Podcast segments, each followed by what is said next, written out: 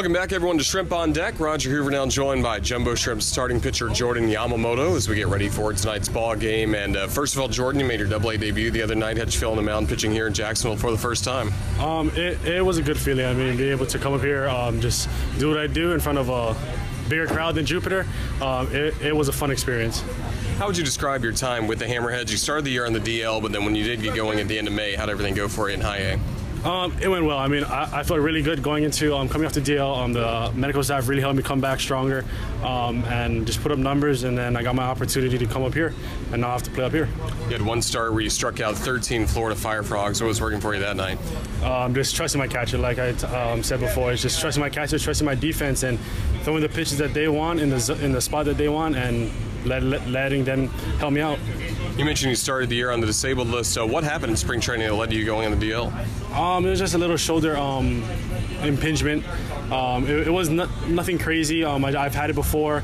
Um, it was just a matter of coming back stronger, um, doing everything I need to do every single day, being more consistent. And I started to do more consistent, be more consistent, and I got back stronger.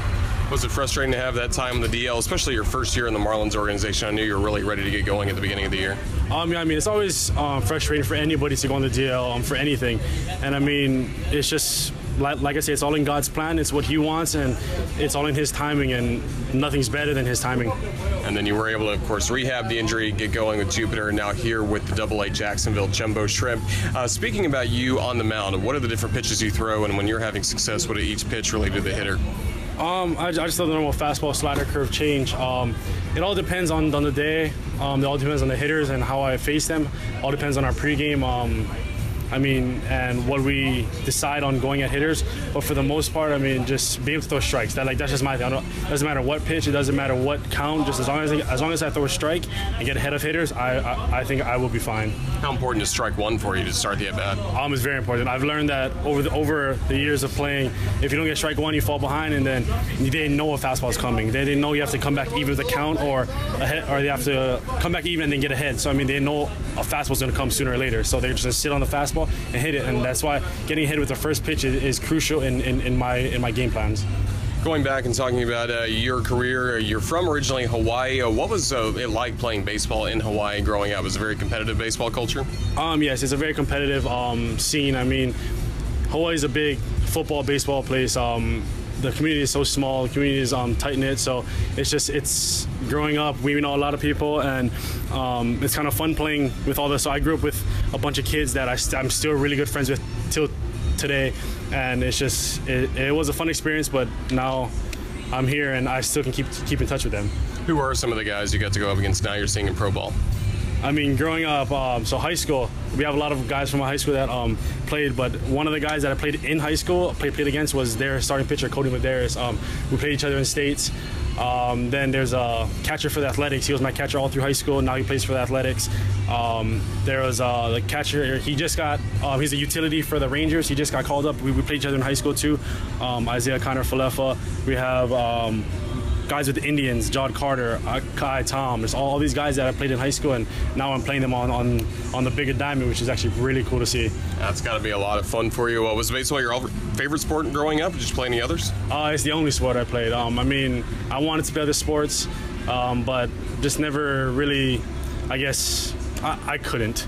Um, I mean, it, it, was, it was, just because um, I had cousins who played, got injured, and my parents never wanted that for me. So they, they just wanted me to stick with baseball, and then I stuck with it. I, I, I just believed that they were, they were correct, so I, I stuck with baseball, stuck with it, and then now now I'm here. So when the Brewers drive to, that made an easy decision to sign with them versus rather going to college, right? Um, for me, I, either way, um, God blessed me both ways. I mean, I had a full ride um, to the University of Arizona, so I had I had it good either way I went. But I just decided that um, school wasn't really for me um, and baseball was a way to go, and I did. And my parents backed me up uh, 100 percent, and they had my back, and they supported me all the way, and they're still supporting me to this day. And of course, in the Brewers system, maybe a couple of rough seasons, rough transition maybe for you to pro baseball. But what really turned things around the last couple of years for you? I'm um, just learning to pitch. Like I was telling some guys, like my first couple of season, um, I thought I was good and I can blow it by guys. I can throw it hard. I can, and in reality, reality, I, I couldn't. I couldn't throw it by guys. I couldn't do this. I couldn't do that. So 2016 came rolling around, and I said I had to pitch. I had to learn to take some off of pitches here and there, um, throw certain pitches in certain counts, learn to learn to actually pitch and not just throw. And then you were minor league teammates with guys like Monte Harrison, Isan Diaz, and also Lewis Brinson, uh, part of the organization. You guys traded to the Marlins in the offseason. What was the first reaction you had when you learned you were traded to Miami? I mean, my thing it was just it, it's all in God's plan. Um, I was actually eating lunch.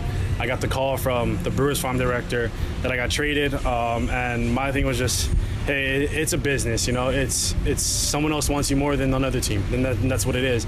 And I took it as that, and I took it as a new opportunity, a, a new start, fresh start to to do something new with, with a different organization and be a part of something new.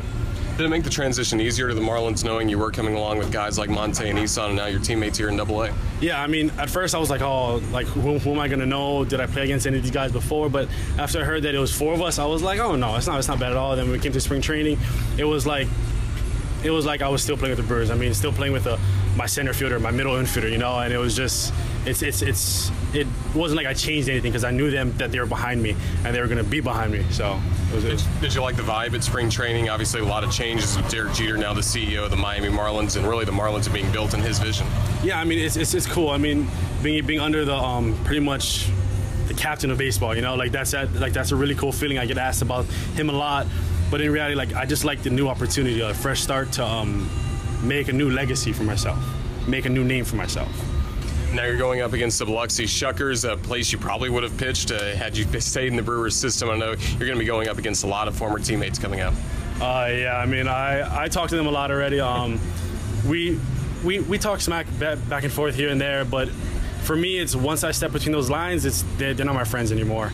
They're, they're, they're just another team. They're another. They're more batters I have to face, and I'm on a do. I'm, I'm on a new team now, and I have to do what I got to do to get put up my numbers and, and help my team to get a win, and help my team to be able to further, um, I guess, the game and have throw up zeros for them, pretty much for the team, so that we can give a give them a chance to win.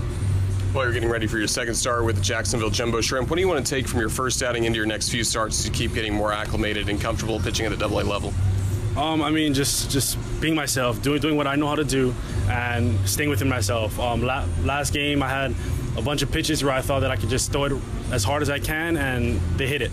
So I mean, I can't do that with these guys. I, I know these guys very well. A lot of them are very good hitters, and if I do that, they're just gonna tee off of it and hit me, uh, hit me far, hit me hard. So I gotta just stay within myself, throw the pitches I, I know how to do, trust my catcher, trust my defense, and trust my hitting.